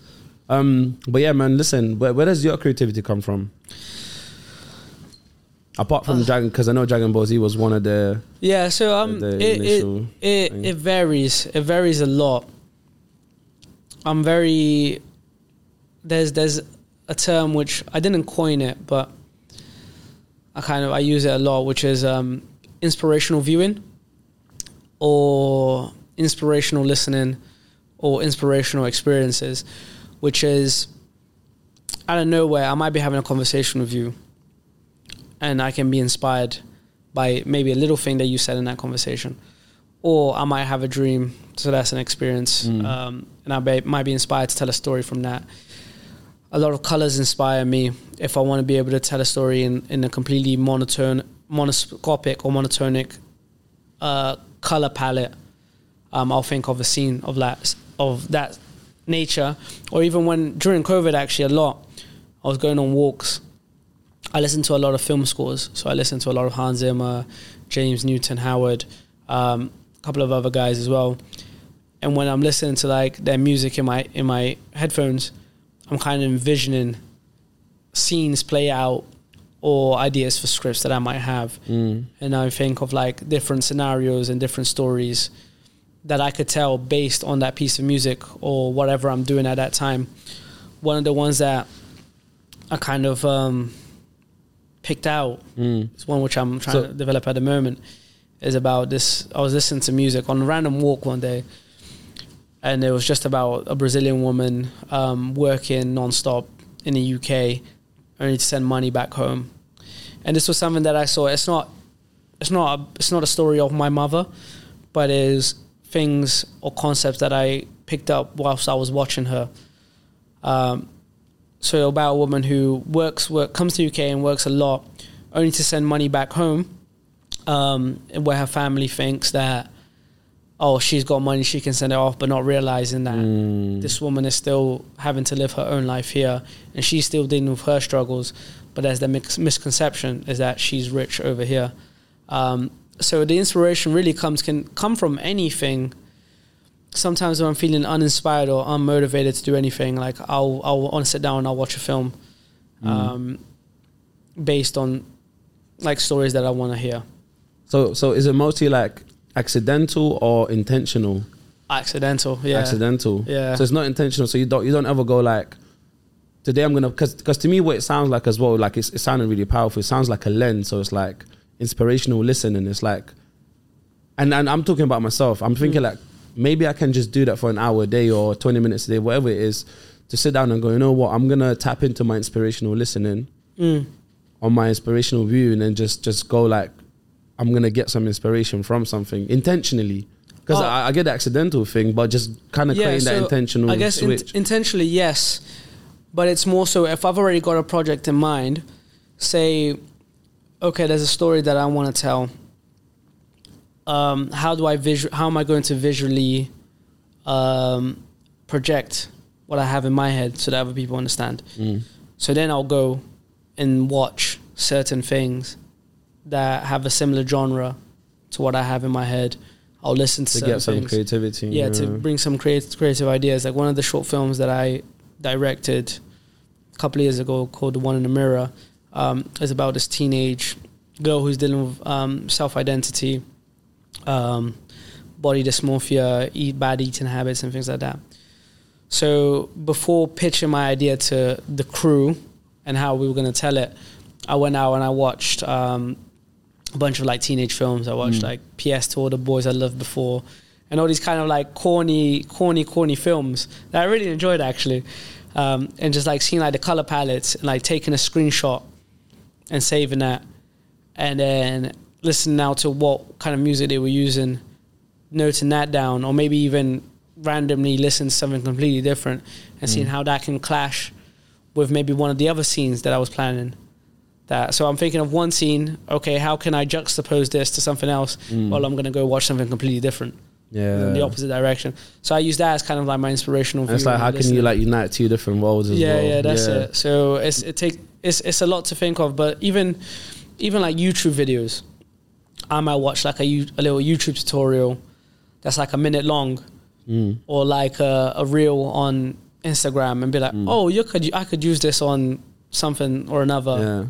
or the techniques, not necessarily to cop- copy that carbon copy and do that. Yeah. But implement techniques and then probably change it in a way that will benefit my style of storytelling. Yeah. I can't like, at the moment I really hate YouTube, I, like YouTube's algorithm. Same with oh, Google, yeah. Google and YouTube, because obviously they come, they come from the same company, but I really hate the algorithm right now because and, and I think I might be like maybe the minority, I don't know, because I haven't really asked other people about it, but because obviously the whole algorithm is there to keep people engaged and spending more time on there because, you know, they make money like that. But the algorithm is annoying me because I'm finding it difficult to discover something new unless I go incognito. So whenever I go incognito, mm. I get different potential videos that I can watch, or if I Google search something, I get different search options where like, right.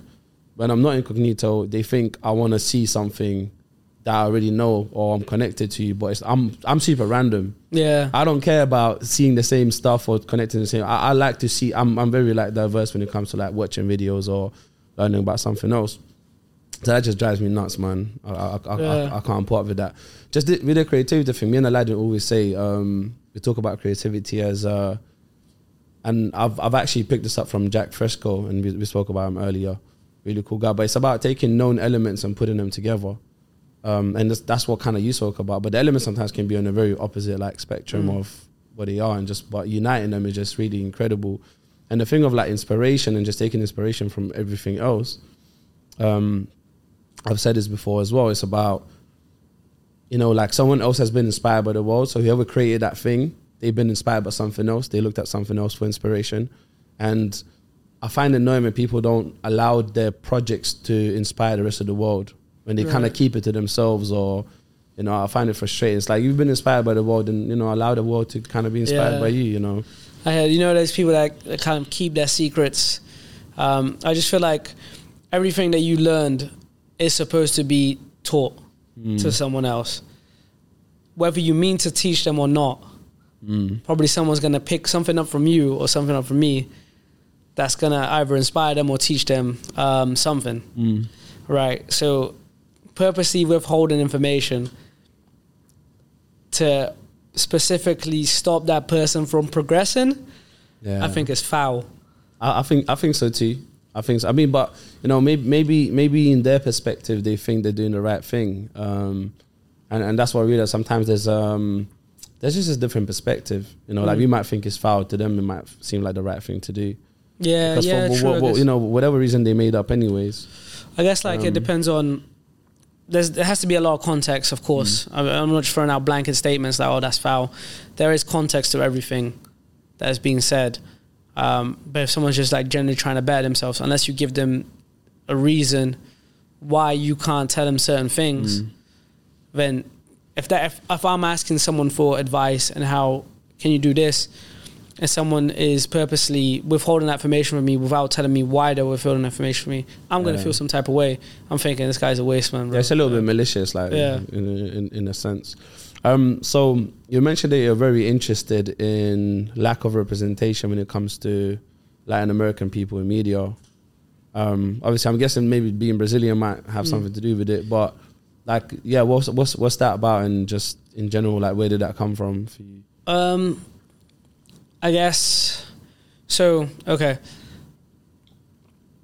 something that I've always lived with my entire life was, of course, coming over from Brazil and having been forced into this culture of the British.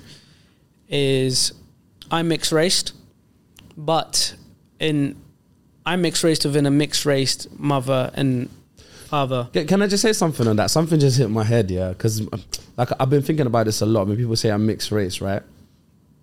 But I'm not saying you're not mixed race, but aren't you just raced? Like, it wouldn't just be like, because if there's one race and another race, at the end of the day, just race, right? Mm. Or are they two different races? Because isn't I, aren't we a human race? Isn't that the ultimate yeah, race? Yeah, yeah, we are. I guess, yeah. I guess, I, I, I'm, I'm just, that. I'm just asking because it's just, it just hit my head. I'm just like, that's, I find it really interesting. I think, I think what I meant by when I said that, maybe not race, but like, I know some people do, do, uh, um, uh, categorize themselves as being mixed race because they mm. come from two different races. Um, but with me personally is my mum is half black and half when I, like black Brazilian and half I want to say whatever Brazilian is I don't know because Brazilian is just every a little bit of yeah, everything yeah it's just a little bit of everything, so there's yeah. that. And then my dad on my dad's side, who I never met by the way, um, I had heard that he was also mixed with German, black Brazilian, native Brazilian and whatnot.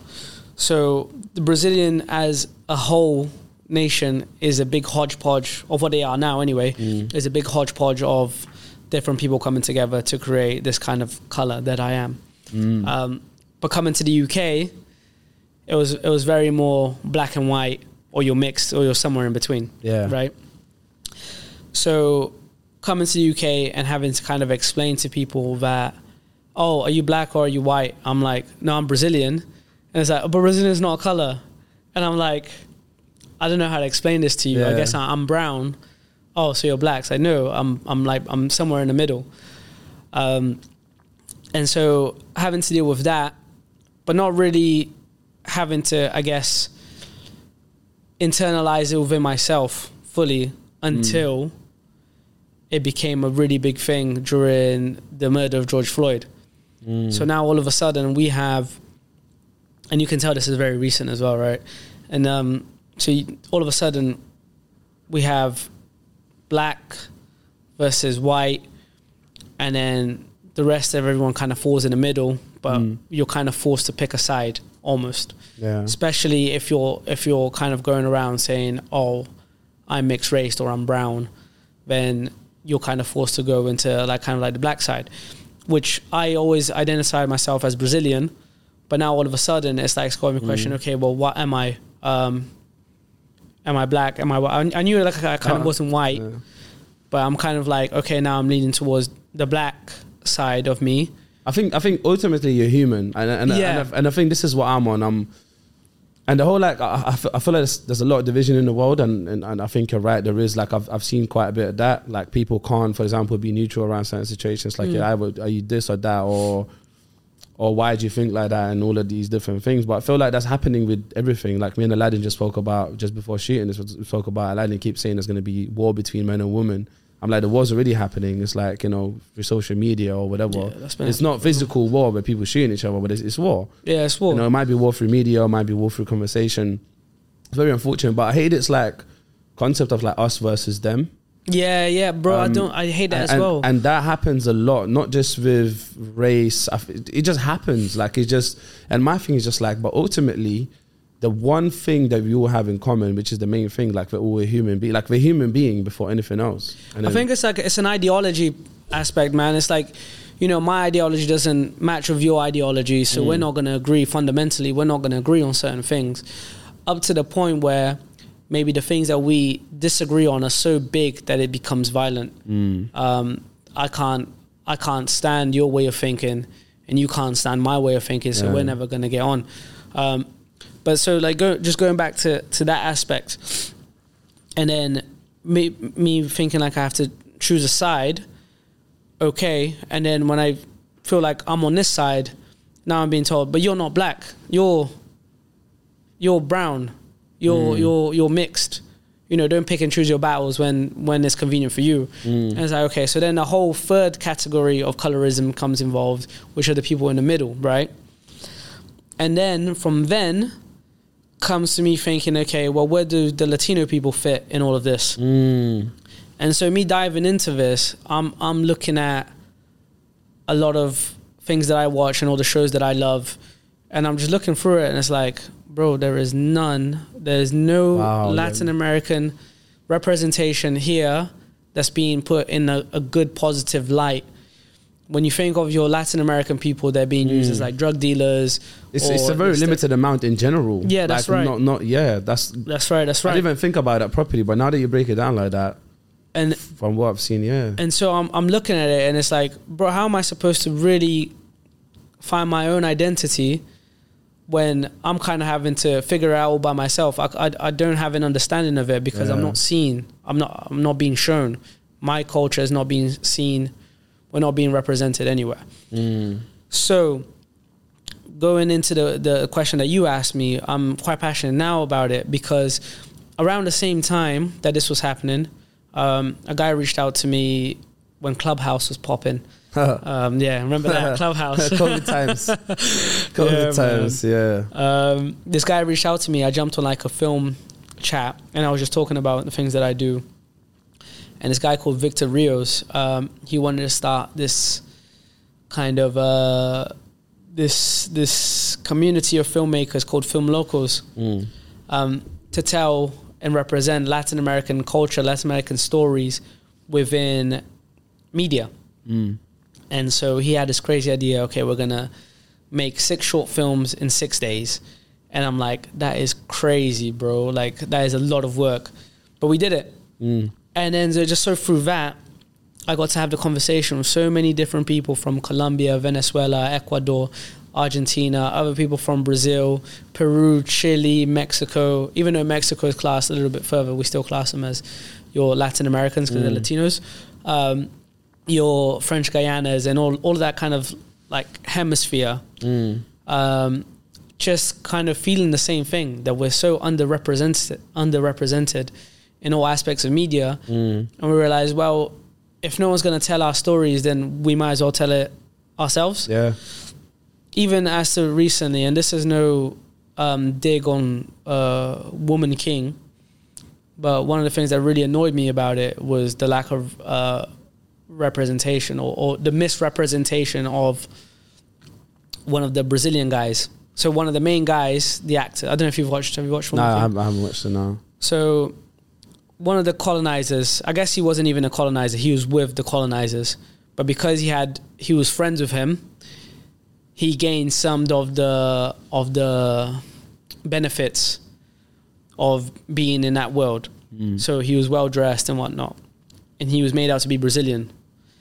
I later find out, obviously, he's to me his accent wasn't Brazilian, and then I go to find out that he's Jamaican. Mm. And so I'm like, why can't you just get like a Brazilian person to play this? There's so many, especially in London, you know, I mean, I know this film wasn't made in London, mm. but in around the world, there's so many, no, because this guy is from London. That was the thing. Sorry, that was mm. that was my issue. This guy was from London. And so I'm thinking, there's so many Latin American actors in London that are really, really good that you don't see, mm. but they're there. It's just a case of you digging a little bit deeper to find them. Yeah. But they are there. And I just feel like films like this should be doing, or productions like this should be doing a better job of representing the right ethnicities yeah. for their films. Um, even at some points when I'm watching these Woman King, it's an African film that I personally think should have used more African actors. Mm. Um, you know, they use John Boyega and um, what's her name? I forgot the, what the name of the main yeah. woman was. The woman from, from Black Panther. I can't yeah, remember. Yeah, I'm, I'm, I'm not sure. What's that? Letitia, right? Nah, nah, nah. Nah, the other one. Angela Bassett. Nah. Give me, give me more. Uh, just, just Google, fam. She's, she's one of the warriors. Yeah, uh, the Danny, the bald one. Yeah, yeah, yeah. Yeah, Danny Guerrero. Nah, it's not her. Anyway, anyway. Just, just, just Google. Anyway, I know. What's the movie? What's the movie? War, well, Woman King. Anyway, so obviously she was the producer. She was a producer and she was an actress in it. So mm. I knew it was going to be based around her. And obviously they used John Boyega as well and some of these other names just to build up the star power so that people yeah. want to come watch it. And there's also like... Can it yeah, like her. She was in Black Panther. Yeah, she was, the, she was the main person. She was in Black Panther. Yeah, she was. She's like she's the main warrior. The main warrior is Danny Guru. Oh, bro, I am messing you know, up. You know what? You know what? Anyway. Yeah, I was about to say he's a Marvel nerd. Yeah, and by the way, nerd is not an offense because nerd means you're into something, but he's a Marvel nerd, so he he will know the name straight away. That's why I was. Oh, oh right, yeah. yeah, sorry, my bad. In that case, I got I got the names wrong. Yeah, no, he's um, he's, he's, a, he's a Marvel nerd. But yeah, so like obviously she was always going to be the main person because it's her film. She mm. produced it and whatnot. Um, but I just felt like it could be more representation for accurate depictions mm. of certain races and in certain films. You see in Hollywood a lot where they're using people to fake accents and do all this stuff, which drops a lot. And but specifically for that film is what I remembered is that they used the Jamaican guy to play a Brazilian person. Mm.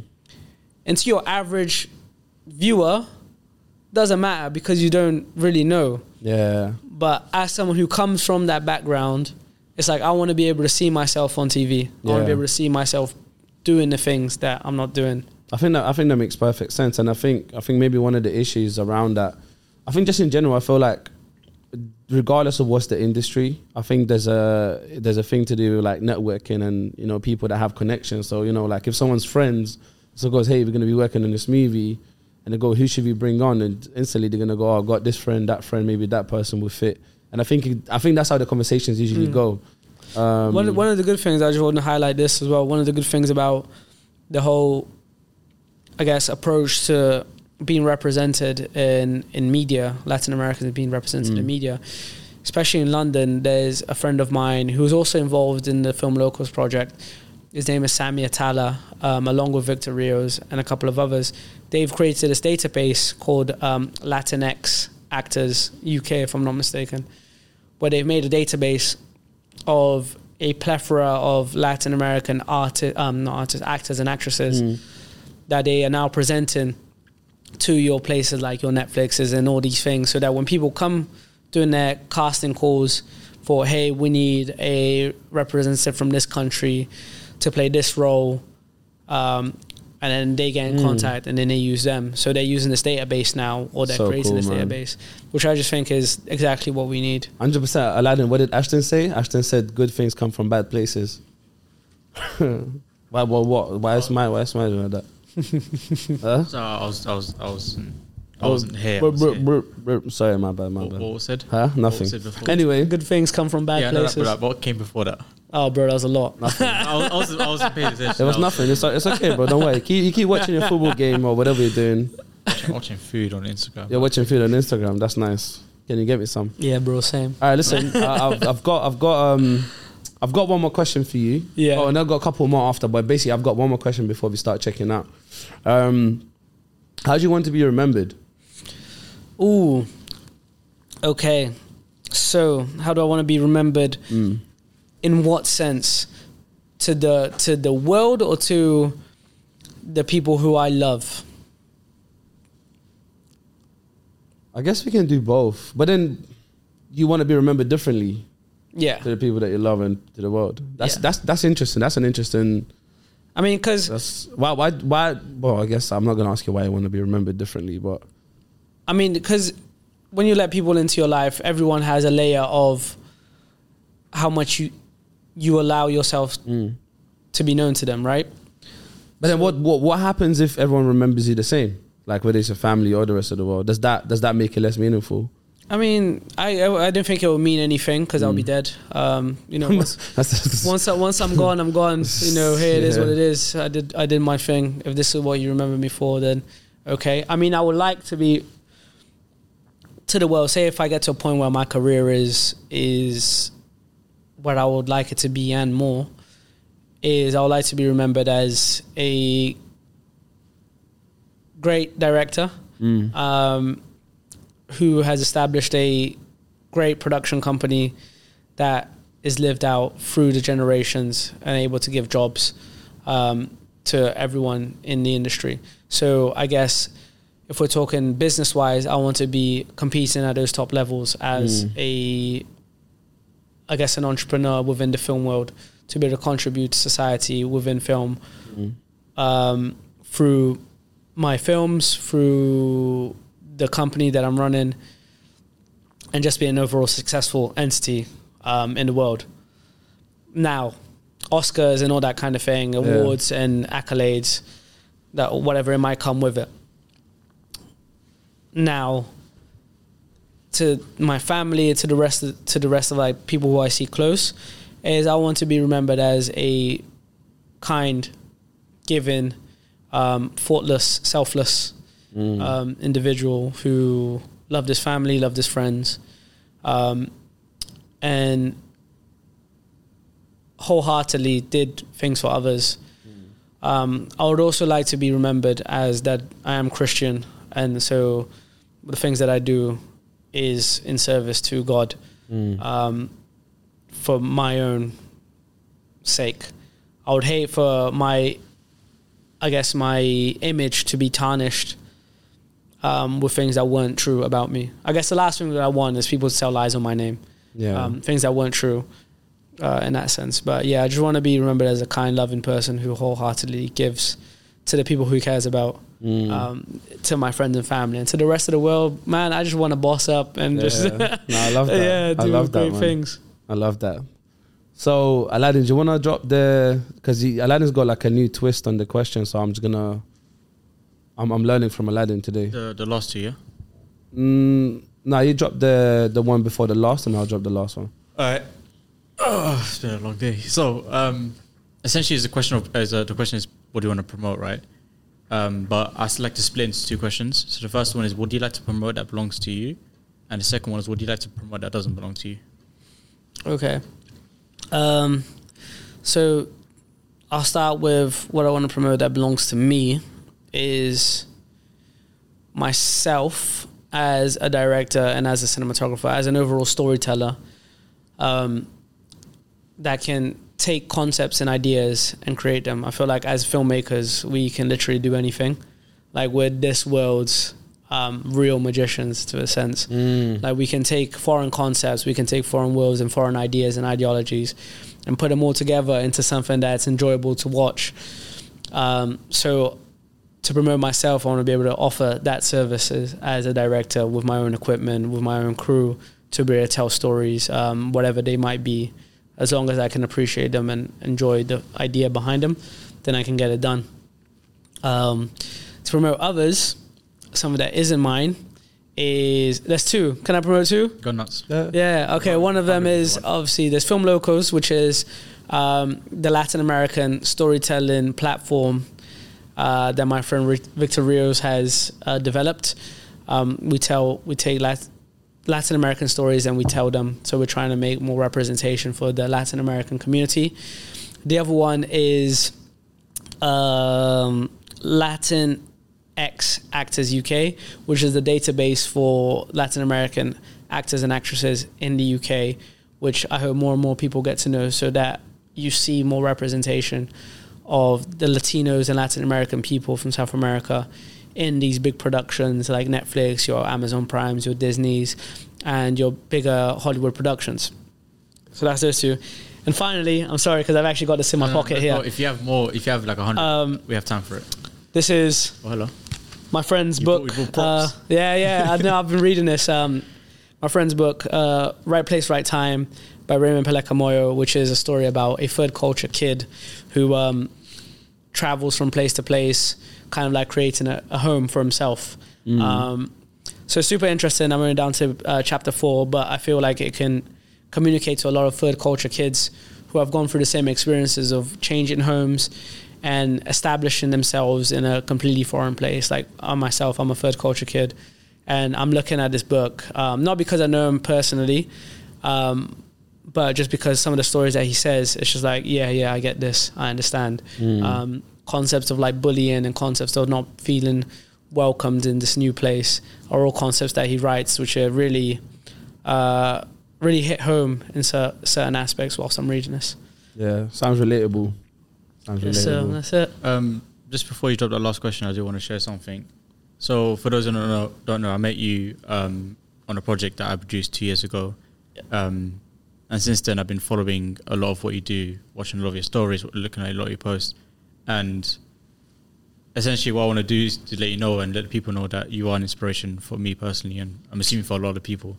Um, and what inspires me the most about what you do is, is of course, that like you do a lot of what I want to learn, but you, I actually know you personally.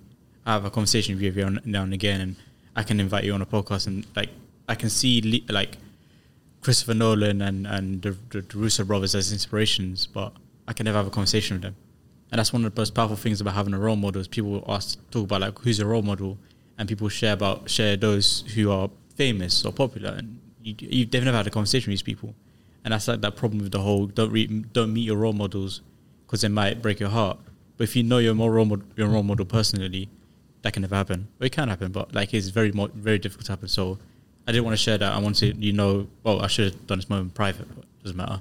But you are an inspiration for myself, and you're an inspiration for a lot of people. So what you're doing is amazing. Please, if you plan on stopping, let me know and let me take let me take over, bro. Jeez, thank yo, you. That was lit, man. That was amazing, my brother. Thank you so man, much. I should do that more often. Um, I really appreciate that. That means a lot to me hearing it. Um, I feel like.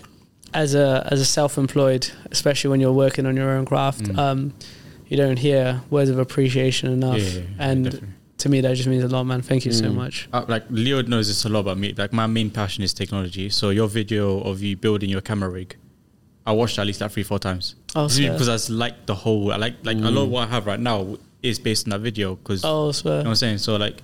Yeah, man, this is, this is from from two years ago till now, man. Big inspiration. So thank you, brother. It. I'm very humbled to hear you say that. Thank wow, you that, so that, much. That was a beautiful moment. Let's get that Thank you. Last question, man. I'm almost speechless. Nah, I'm, I'm never taking a piss. That's no, how no, that no, is. No. Do you know what it is, yeah? I find it really difficult to say something that's mm. nice to Aladdin where he f- doesn't think that I'm taking a piss. No, no, I know you're not taking a piss, but I can't respond. I don't have to respond, so my um, go-to response is joking. All right, cool. My response is, I'm going to ask you the last question. Okay.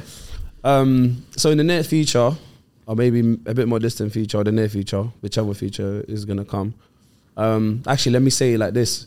In the present moment in the future that you're going to reach, um, when you get a chance to tell something to eight billion people, uh, what do you want to tell them? What's the message they want to put out there? To eight billion people. Oh my goodness, that is crazy. Um, don't overcomplicate things. You know, get take what's given to you every day and just make the most what you can with it, um, whether that it's to achieve your own goals or just to survive um, in the means that you're living at right now. Don't take the things for granted and just do what you can. There are people watching you, even if you don't know it. Um, uh, carry yourself respectably and do the best. That's, that's that's all I can offer mm. to people, um, wherever that might be, whether you're chasing your dreams or whether you're just working for someone else, is do what you can with what you have. And I'm sure things shouldn't go too wrong. Yeah, that's a that's a great message, man. And uh, yeah, man, gratitude for coming down from the Harry Potter, Oxford, from the Harry Potter. Yeah, oh, I need. To, I should have come in my broom, man. That would have been here quicker. Yeah, you should have just, should have just flown in your room. Yeah. Also, yeah. Just to know, I want to say I, I really don't like Harry Potter. Yeah, but yeah, but like listen, on, on, on the Harry Potter note, yeah, just the other day on YouTube, I saw um, the new Harry Potter game they're creating. Yeah, I've heard of it. Oh my days! You know how sick it is. Is it good? Yeah, I'm not a Harry Potter fan, anyways, mm. but the game looks sick. Yeah, it's like an open world, like kind of sort What's, of thing. What, what console is it on? P C or? I, I don't know. I, I didn't go that far. Something to make it exclusive to that. I, to make I, I don't know. I'm not gonna play it. I'm just. I just looked at it. I, I was never into Harry Potter. I think. Yeah. I think that's one of the things. Like I think Harry Potter is one of those things where, like that game is designed for those who like it, so they understand mm. the lore. Like the Spider-Man game that came out a couple of years ago. I'm a big Spider-Man fan. So when oh, that game right. came out, I was like, yeah, I was all over it. See, I'm more of a I'm more of a Lord of the Rings and Star Wars type of guy, right? Star Wars. So, yeah, yeah. So one of the first films that I watched in the cinema ever was Star Wars: The Phantom Menace. Serious? And so like I'm watching it and I'm like, oh snap, these man have laser swords mm. and they're out here going through, through, through, and then blasting, and I'll yeah. see spaceships, and the next thing you know the flipping devil comes out with his two lightsabers oh, and sing out. Yeah. And I'm like, I didn't know what his name was. Yeah. Like, to me, he was the devil. He was like, he's red, black, and he's got two lightsabers. Oh, yeah, and, two yeah. Thousand, yeah. Thousand, and I'm like, yeah. this is crazy. And then with Lord of the Rings, it was like, to me, it was just an adventure masterpiece. Mm. Like, as a kid, I'm watching it. And then probably one of my biggest things, if I'm ever known uh, to make anything relatively close to what Lord of the Rings is, I'll be very happy with my career. Yeah. I should probably watch those movies. Soon come, man. Soon yeah, come, man. Sweet. Is that? Yep. Sweet, my bro.